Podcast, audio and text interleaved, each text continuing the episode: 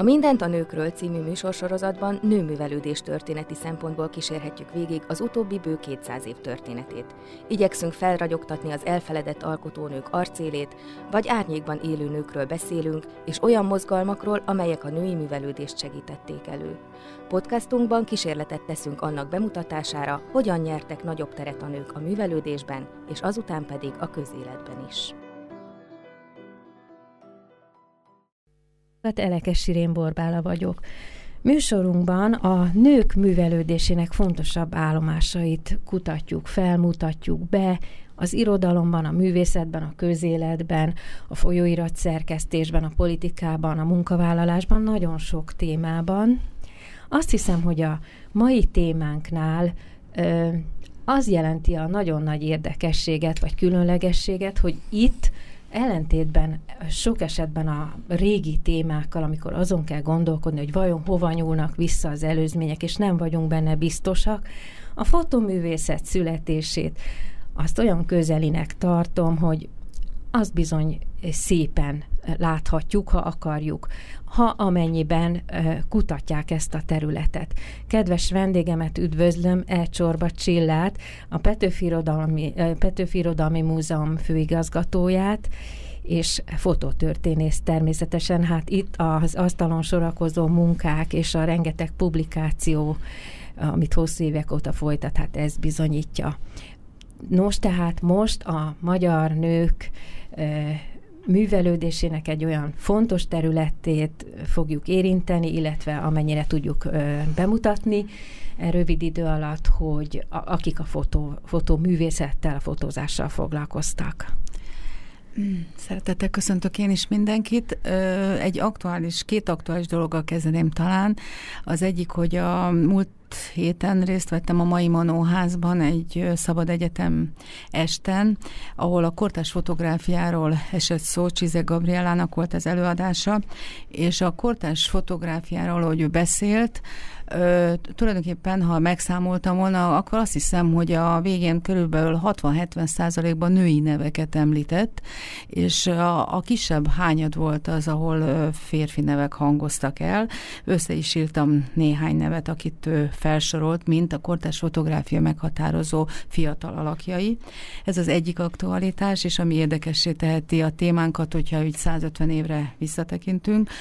A másik pedig az, hogy a Bixádi galériában, a Falkmiksa utcában most nyílt egy nagyon érdekes fotó, fotókiállítás két olyan magyar származású fotoművész nőnek, akik elmentek az országból, és Franciaországban váltak híressé.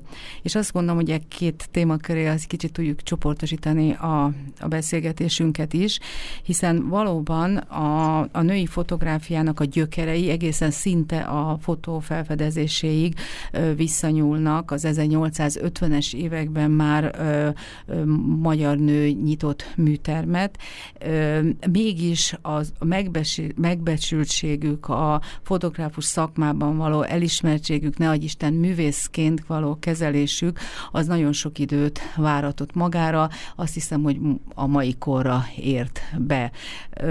Most nem tudom, hogy akkor kezdjünk Mint erről beszélgetni? Nem, mindenképpen szeretnék valami fontosat említeni itt az aktualitás kihívásokkal kapcsolatban.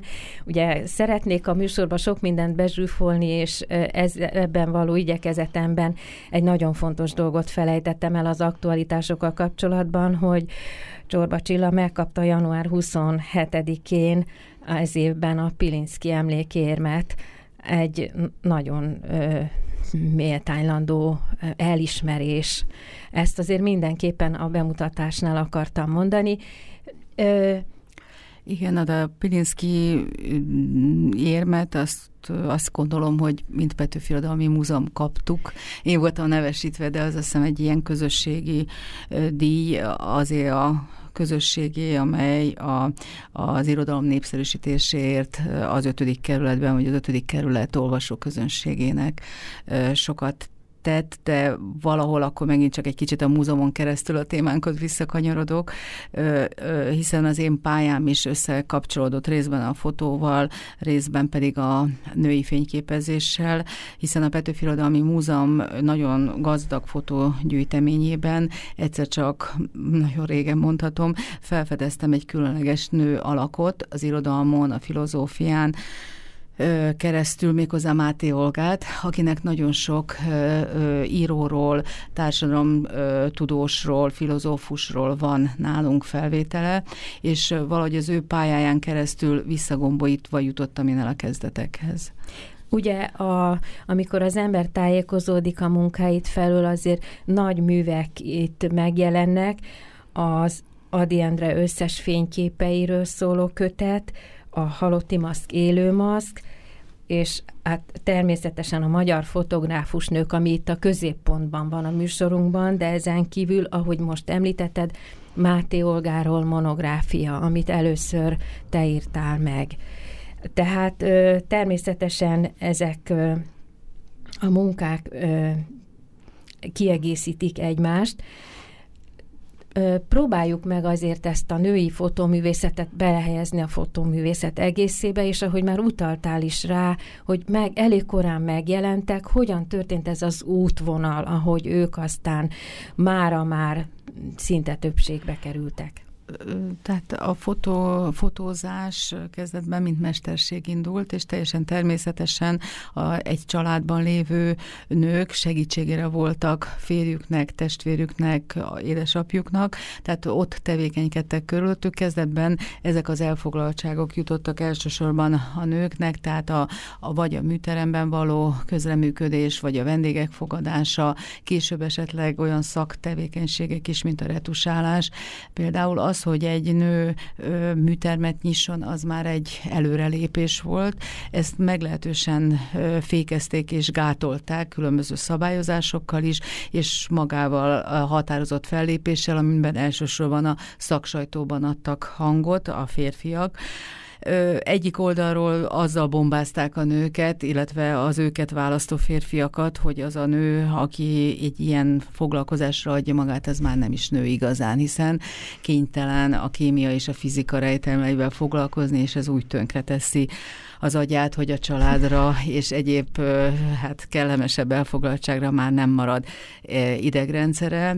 Másrészt pedig, hogy ez kivetkőzik magából, hiszen itt annyira kell koncentrálni egy fényképezésnél, hogy aki ennyire koncentrál, és a női agy, ez erre nem képes. Most egy kicsit karikíroztam ezeket a véleményeket, de ha, ha összesítjük, akkor, akkor valóban ez jön, tehát a női megítélés, ez ugye összevág számos területen, más művészeti területek területeken is, az iskolázás miben létében, az egyetemre jutásban valóban távol tartották a nőket ettől a foglalkozástól. Körülbelül a 20. század első évtizedében, amikor már a nőkre koncentráló szaklapok is és társadalomtörténeti lapok is megjelennek, akkor kezdik el terjeszteni, hogy tulajdonképpen ez a szakma, ez akár nagyon szép is lehet. Tehát a női szép érzékre kezdenek ráhangolódni, olyasmire, mint még a kézi munka. Tehát tehát, hogyha kézimunkázni tud egy nő, akkor szép fotót is biztos tud készíteni.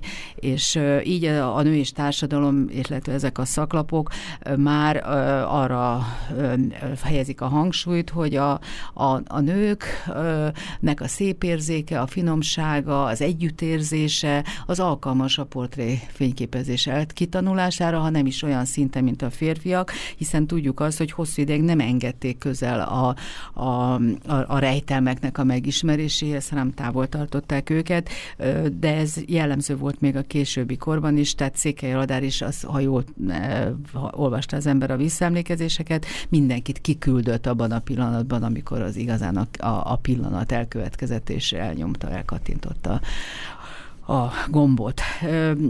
Ez, ez azért egy hosszú út volt, de mégis a, a, a 19. század végétől, 20. század elejétől egyre több nő tanulja ki a mesterséget, nem Magyarországon, hiszen Magyarországon szakoktatás ebben az időben még egyáltalán nincs egészen az 1910-es évekig, de egy-egy, egy-egy fotós műtermében, illetve külföldre mennek, és ez egy, egy nagyon határozott vonulata, és számomra egy ilyen nagyon megható, és a, a nők nők erősségét mutató irányvonal, hogy, hogy, hogy még akár egy 21. századi nő számára is, hogy nagyon sokan elmentek külföldre, Németországba, Franciaországba, Bécsbe, Berlinbe, Dresdába, és voltak ki egészen az Egyesült Államokig, hiszen egy Egyesült Államokban sokkal korábban vált a nők számára elérhetővé, akár mint mesterség, akár mint hobbi, vagy ne Isten művészet, a fényképezés, a, a, valahogy a, az amerikai nők sokkal először korábban rá kattantak, hogy most szó szerint értsem,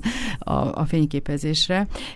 Tehát nagyon sokan külföldön szerezték meg az ismereteket, és hazatérve már nyugodtabban nyitottak műtermet, addig összeszedték azt a nem kevés összeget, amivel ezt el lehetett indítani, és ha már megvolt egy műterem, és megvolt a szaktudás, akkor tulajdonképpen ment, mint a karikacsapás, azt mondhatom. Tehát az 1910-es években a, a nyugatban megjelent kritikák már ezt kezdik hangsúlyozni, hogy igazából nincs akkora különbség a női és a férfi fényképezés között. És mi a helyzet, ami más ilyen hasonló, tehát felépítésében hasonló szakma, hogy kell egy műterem, a gyógyszerészeknél sok esetben az őzvegyek viszik tovább, de az persze mondjuk nem a kutatói ágat, hanem magát az üzlet fenntartását. A fotózásnál ez, ez szintén valahogy így van, hogy magát ezt az, az üzemet, vagy üzletet, ezt viheti tovább, de más kérdés a művészet. Ö, szinte legtöbben maguk nyitják meg a, a, a, a műtermeiket, tehát nem feltétlenül ö, tovább viszik a családi ö, mesterséget, hanem ö, nagyon sok zsidó származású hölgy kezd fényképezéssel foglalkozni, és amennyire az ember a társadalom történetileg ennek utána néz, azt tapasztalhatjuk, hogy míg a fiúk tanulták az édesapa mesterségét, vagy vitték tovább, a, a, a fiatal lányoknak nagyon sokszor a képzést, a, a, a, a tanulást szánták, és ez a tanulás, miután az egyetemi képzés sok ideig zárva volt, a művészeti képzések irányába teljesedett ki. Nagyon sokan a, a tornát választották, vagy a, vagy a rajz, rajztudás, vagy a, a kézügyességet, vagy az ipar, uh, ipari rajzot, vagy a iparművészetet, és ebbe a sorba sorolhatók a fényképésznők is. Önállóan nyitottak többnyire műtermet, a pénzt valószínűleg a család biztosította, ehhez önállóan tartották fent, és nagyon sokan a tízes évek végén elhagyták az országot, nem tudtak valószínű megélni ebből, a, ebből vagy pedig nem valami mások miatt nem akartak itthon ö, már tovább megélni a műterembe szerzett ö, keresetükből, ö, sokan pedig más úton is bővítették még ezeket a forrásokat.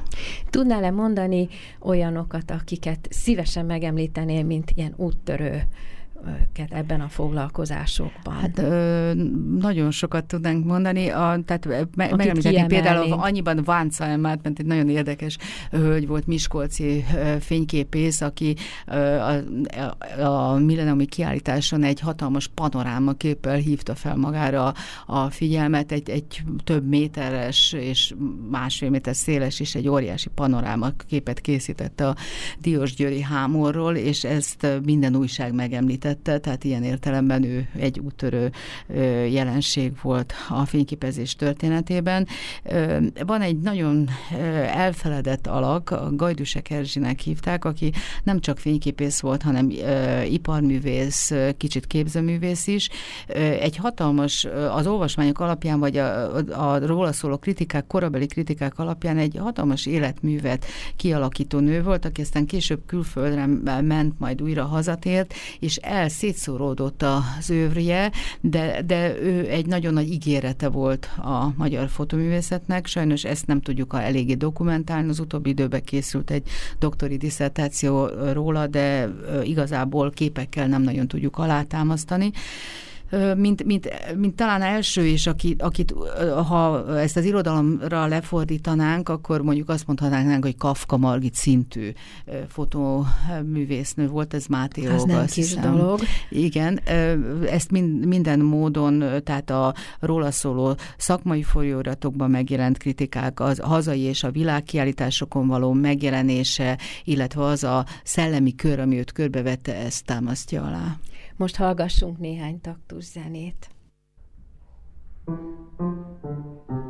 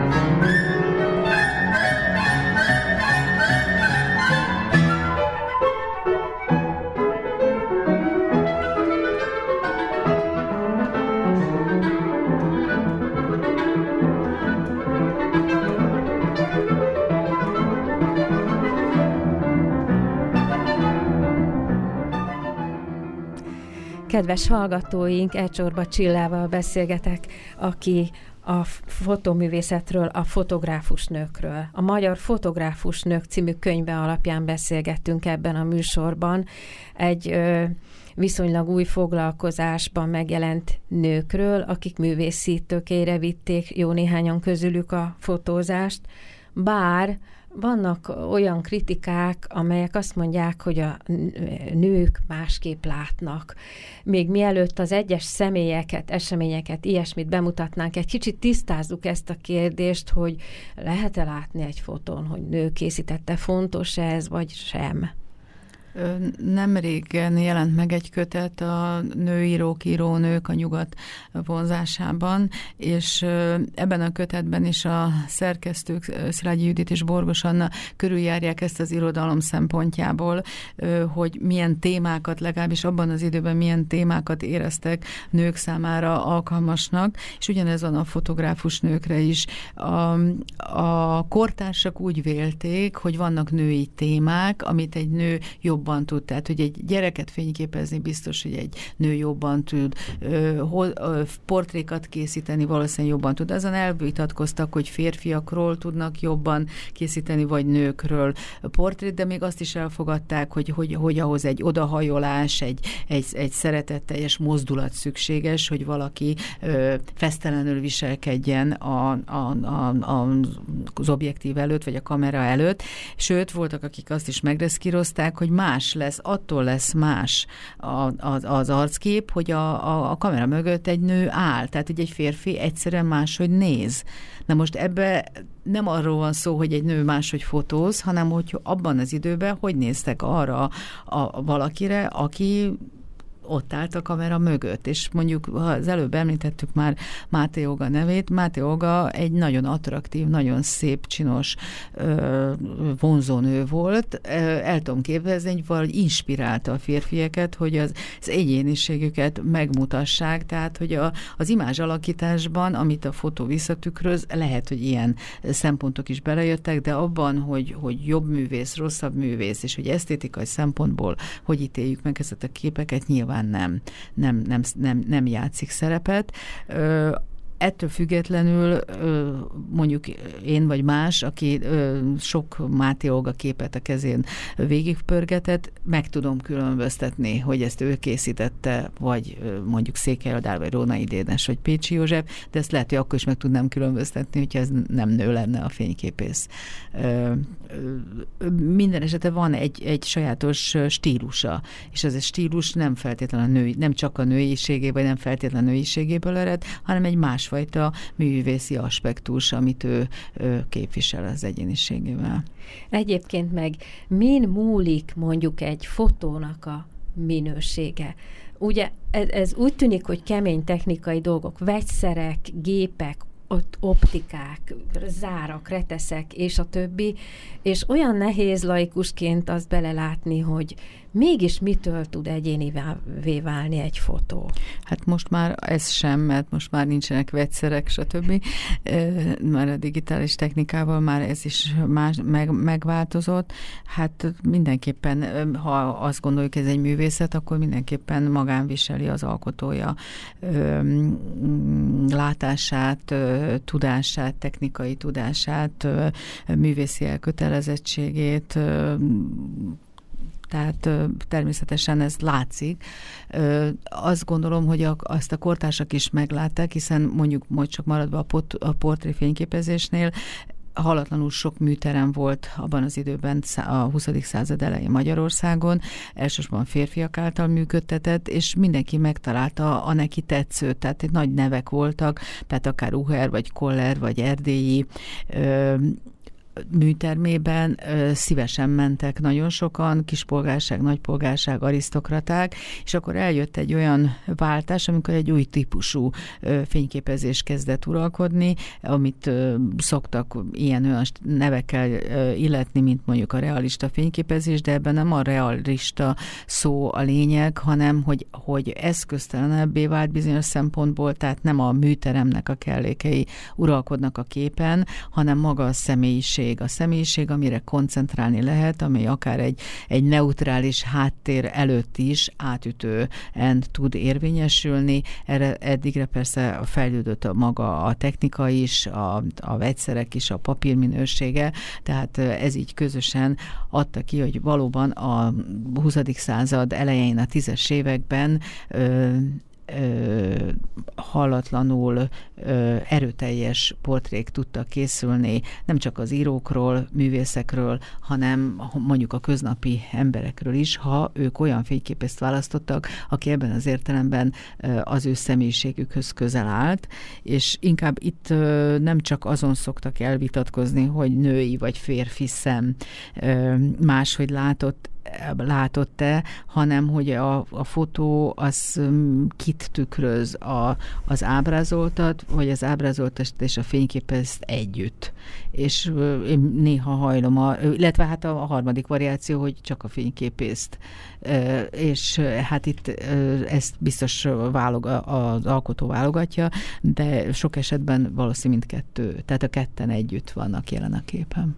A Magyar Fotográfus Nők című kötet, amit sokszor emlegetek, mert hát egy nagyszerű munka, 27 alkotót sorol fel, egy jó nagy időintervallumban 1900-tól 1945-ig. Tulajdonképpen a kezdő pont az még igazán egy korai időszak a fotózásban, kiket emelnénk ki, még mielőtt Máté Olgához térnénk, mert Máté Olga ez egy külön, külön téma, és úgy tűnik, hogy ő a legnagyobb névszinte közülük, de mégis a 27 közül mutassunk be néhányat.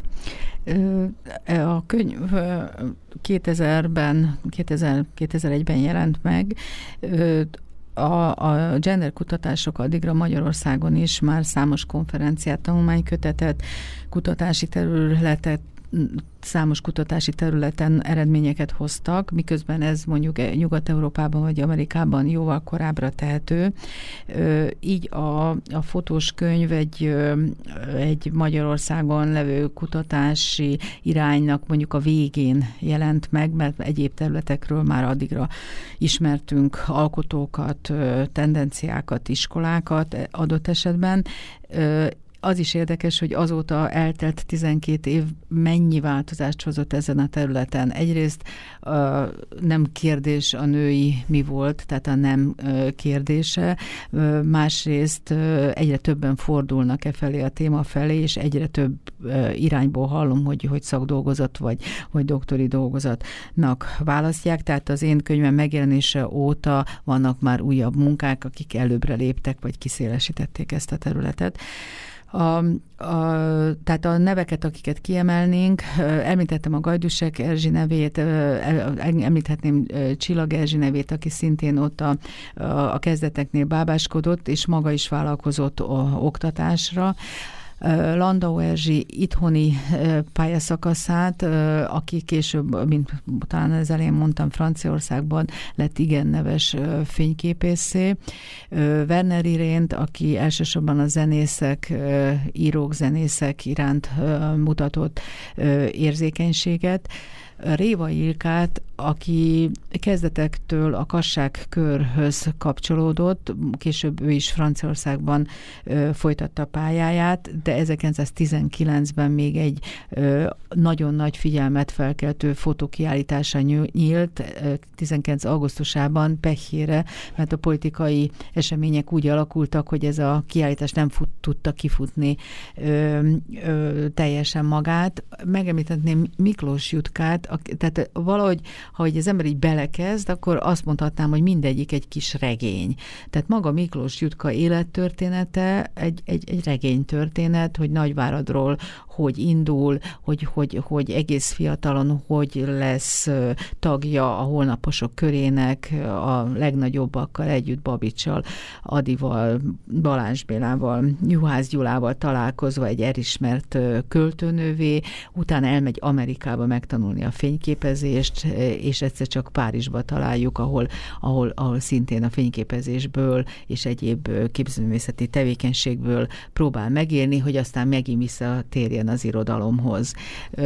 Tehát Miklós Jutka mindenképpen még kutatásra váró és, és említendő személy, és hát aztán nagyon, nagyon sokan vannak, akik így a inkább már a 20-as évekre tehetően a, a határainkon túl te, folytatják tevékenységet, mint például a Blue Irén, vagy, vagy Roziné, vagy a Földes Rózsi, vagy, vagy a, nagyon sokan a Bauhaus iskolában tanulók közül Kárász Juditot megemlíthetnénk, és Besnyő Évát elsősorban, akinek most látható, azt még látható Berlinben, a Berlinse Galériben egy, egy hatalmas, gyönyörű, átfogó életmű kiállítás, alkotása, talán aki a legismertebbé vált a magyar fotósnők közül, Magyarországról indult fotósnők közül. Folytassam még? Itt egy olyan dolgot fedeztem fel, aminek nagyon örültem, és nem tudom, hogy ez csak egy formális dolog, vagy valódi mester-tanítvány viszony, hogy több esetben egymás műtermében tanultak. Tehát a Landau Erzsi Máté Olga műtermében, Címer Erzsébet, Cinner Erzsébet pedig La Biuci műtermében. Ez szépnek találom így nőként, és hát talán nem véletlen, hogy... Több, több ilyen, igen, igen, természetesen több ilyen kapcsolódást is tudunk ezekből az élettörténetekből.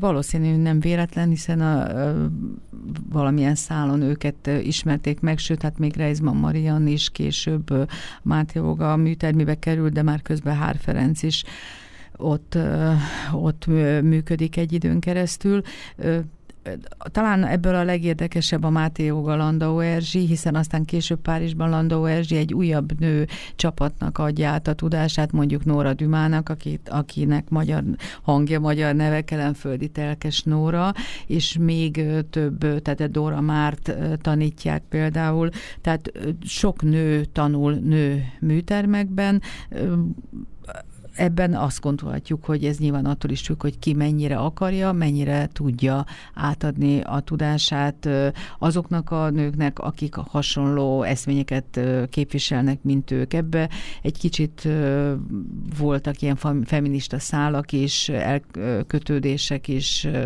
azt gondolom, hogy ki kit választott. És gondolom nyilván, hogyha ott maradtak, megragadtak, és valóban ez történt, hogy a, abban annál a mesternél tanultak, akkor nyilván két oldalról volt megelégedés a, ezzel az együttműködéssel kapcsolatban. Igen, meg hát aztán később olyan is volt, hogy nem nyithattak önálló műtermet, tehát csak, csak segédként dolgozhattak, és akkor nőket választottak, tehát több ilyent is ismerhetünk, és akikről még érdemes lenne esetleg beszélni, mert nagyon kevés kép maradt utánuk, de szintén egy ilyen kis csoportot alkotnak, azok a lányok, asszonyok, hölgyek, akik Pécsi Józsefnél tanultak az ő magániskolájában, mint említettem, nem nagyon volt Magyarországon oktatás, és ezért külföldre kellett elmenni annak, aki nagyobb, magasabb szinten akarta művelni a fényképezést.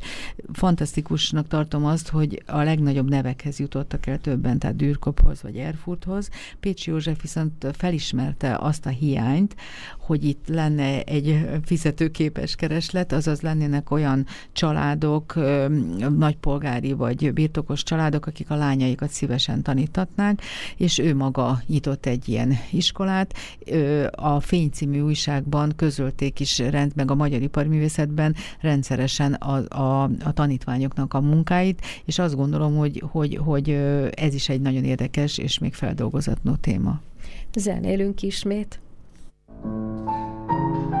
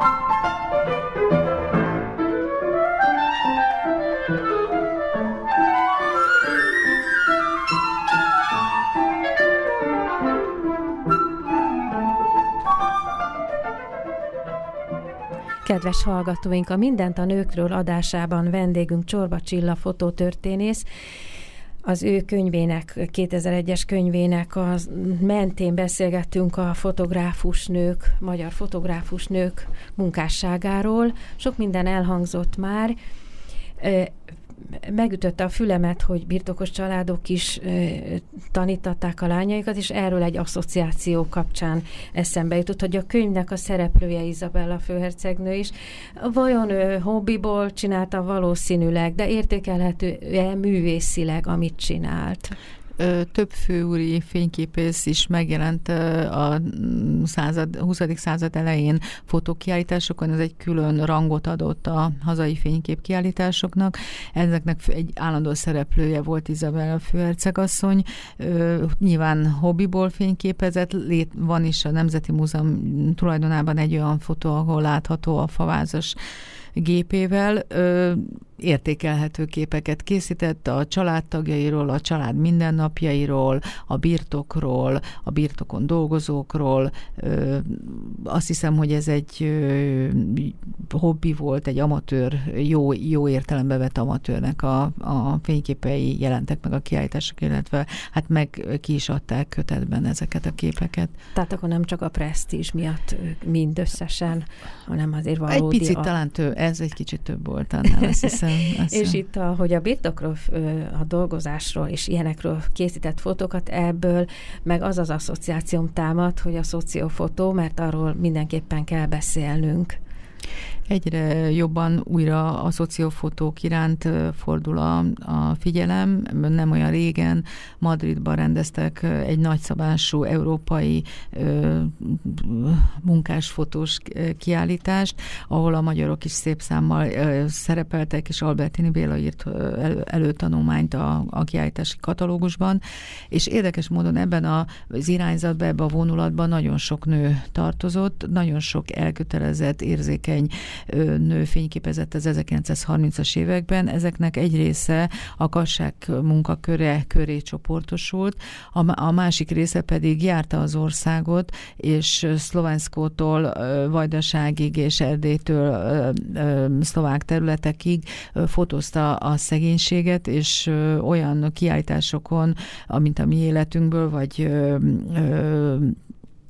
hasonlókon Szegeden bemutatták a szegény parasztság, a tanyákon élők, a nélkülözését, az utcára telepített családok életét, és ezzel felhívták a figyelmet erre a társadalmi rétegre. Nem egy ilyen fotó később kikerült az ország határain túl is, és mondjuk Berlinben címoldalakra került, illetve Hartfield ugye plakátot is készített a Kálmán Kata éhező kisfiú tevő kisfiú képe alapján.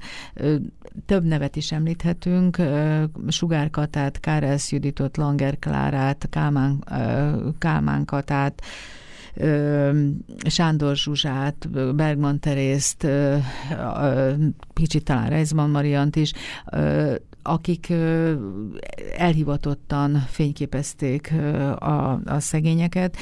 Közülük talán Kálmán Kata vált a legismertebbé, mert Tibor című albuma megjelenéséhez Móri Zsigmondért előszólt, és ez a könyv hallatlan gyorsasággal elfogyott a piacon. Mind a mai napig az egyik legszebb ilyen ebből a témakörből készült albumunk, sok más, tanulmánycikkek és fotók közlése mellett. Később Kálmán Kata még egy kötettel próbálkozott, az már nem volt ennyire sikeres. Az ő életművét Heves Ivánéval együtt feldolgozták, nem sokára meg fog jelenni, és ez most a, a reklámhelye is lehet, hiszen kolléganőm Varga Katalin készíti Kálmán Kata naplója, és ebből még többet tudunk meg az ő, ő munká, tehát munka tevékenységéről, illetve kapcsolatrendszeréről, illetve hogy miért, hogy fotózta a külvárosi szegényeket, hiszen az is nagyon érdekes az ő életművében, hogy Moris Zsigmonddal jó kapcsolatba kerülve, Moris Zsigmond késői szerelmét, Csibét modelljének választotta, és Csibe mint egy, mint egy társadalmi osztálynak a megtestesítője, mint, mint nő, és mint, mint egy jelkép jelenik meg Kálmán Kata fotóin. Máté Olga kapcsolódik ehhez a, ehhez a témakörhöz, vagy őt más miatt kell megjegyeznünk? Őróla egy egész monográfia készült, azért róla néhány mondattal bővebben is beszél, légy szíves. Kálmán Kata, mikor ez a ö, ö, fotós ö, nőcsoport felnőtt, és valóban művészé vált, vagy megjelent, ö, idősebb lett, és ő ezzel az irányzata már nem foglalkozott, viszont nagyon gazdag az életműve, elsősorban, mint portréfényképészt tartják számon, de minden irányba tudott váltani, és amikor a, a, a léthelyzete úgy alakította egyrészt az anyagi megélhetés, másrészt pedig a, az érdeklődése, akkor mindig mást és mást csinált. Tehát csendélet, mozdulatművészet fotózása, a modern női tánc, a modern női testnek a megjelenése, az az ő képein követhető először nyomon, építészeti fotózás a 20-as évek végétől még hozzá a legmodernebb irányzatoknak a, a tehát Molnár Farkas, Fischer József épületeit fotózta, városi, kép, városi felvételek, gyerekfotózás, tehát a, a fotográfiának minden műfajában tevékenykedett. most talán Máté pont a Máté Olgáról beszélünk, csak a, talán a, a szociofotó, ami ebből az életműből kimaradt, mert ő a 30-as évek második felében már átadta Hár Ferencnek a, a műtermét, és Hár Ferenc pedig ezzel a stílussal indított, vagy ezzel a, az irányzattal indított, majd ő is számos irányban még kiteljesített, még az építészeti fotográfiában is. Egyébként meg nehéz kutatni ezeket az életműveket, mert hogy akkor most a fotókra kell támaszkodni, vagy valahogy levelezésre, vagy, vagy mennyire más ez a, ezt kutatni, mint más egyebet? A fővárosi levértárnak megsemmisült egy bizonyos egysége a háború során, és ez pont ilyen ipartestületekre vonatkozott, és nagyon sok forrást így nem lelhetünk meg. Nyilván az alkotóktól függ, nagyon sokaknak a, a szétszorodott az életműve, különösen akik külföldre kerültek. Itt nagyon szeretném még megemlíteni Klein Rózsi nevét, aki Rózsi André néven vált nagyon ismerté Franciaországban. Haláluk után már nem nagyon tudták, hogy kik voltak ők, és kosárba rakták az ő életművét is, és az is sajnos méltatlan módon fejezte be a pályafutását, mármint az életmű. Nagyon sok is szertelgozó kutatást igényel, van néhány olyan külföldi fotóügynökség, aki számontatja az említett neveket. Itthon a Fotomúzeumban, a Magyar Nemzeti Múzeum gyűjteményében, illetve egyre többen magángyűjtőknél, akik ráéreztek arra, hogy érdemes a női fotográfusokkal foglalkozni, hiszen nem sokára, mint nagyon kevés van belőlük, és kevés maradt meg, ezért aukciókon is feltűnnek ezek a felvételek.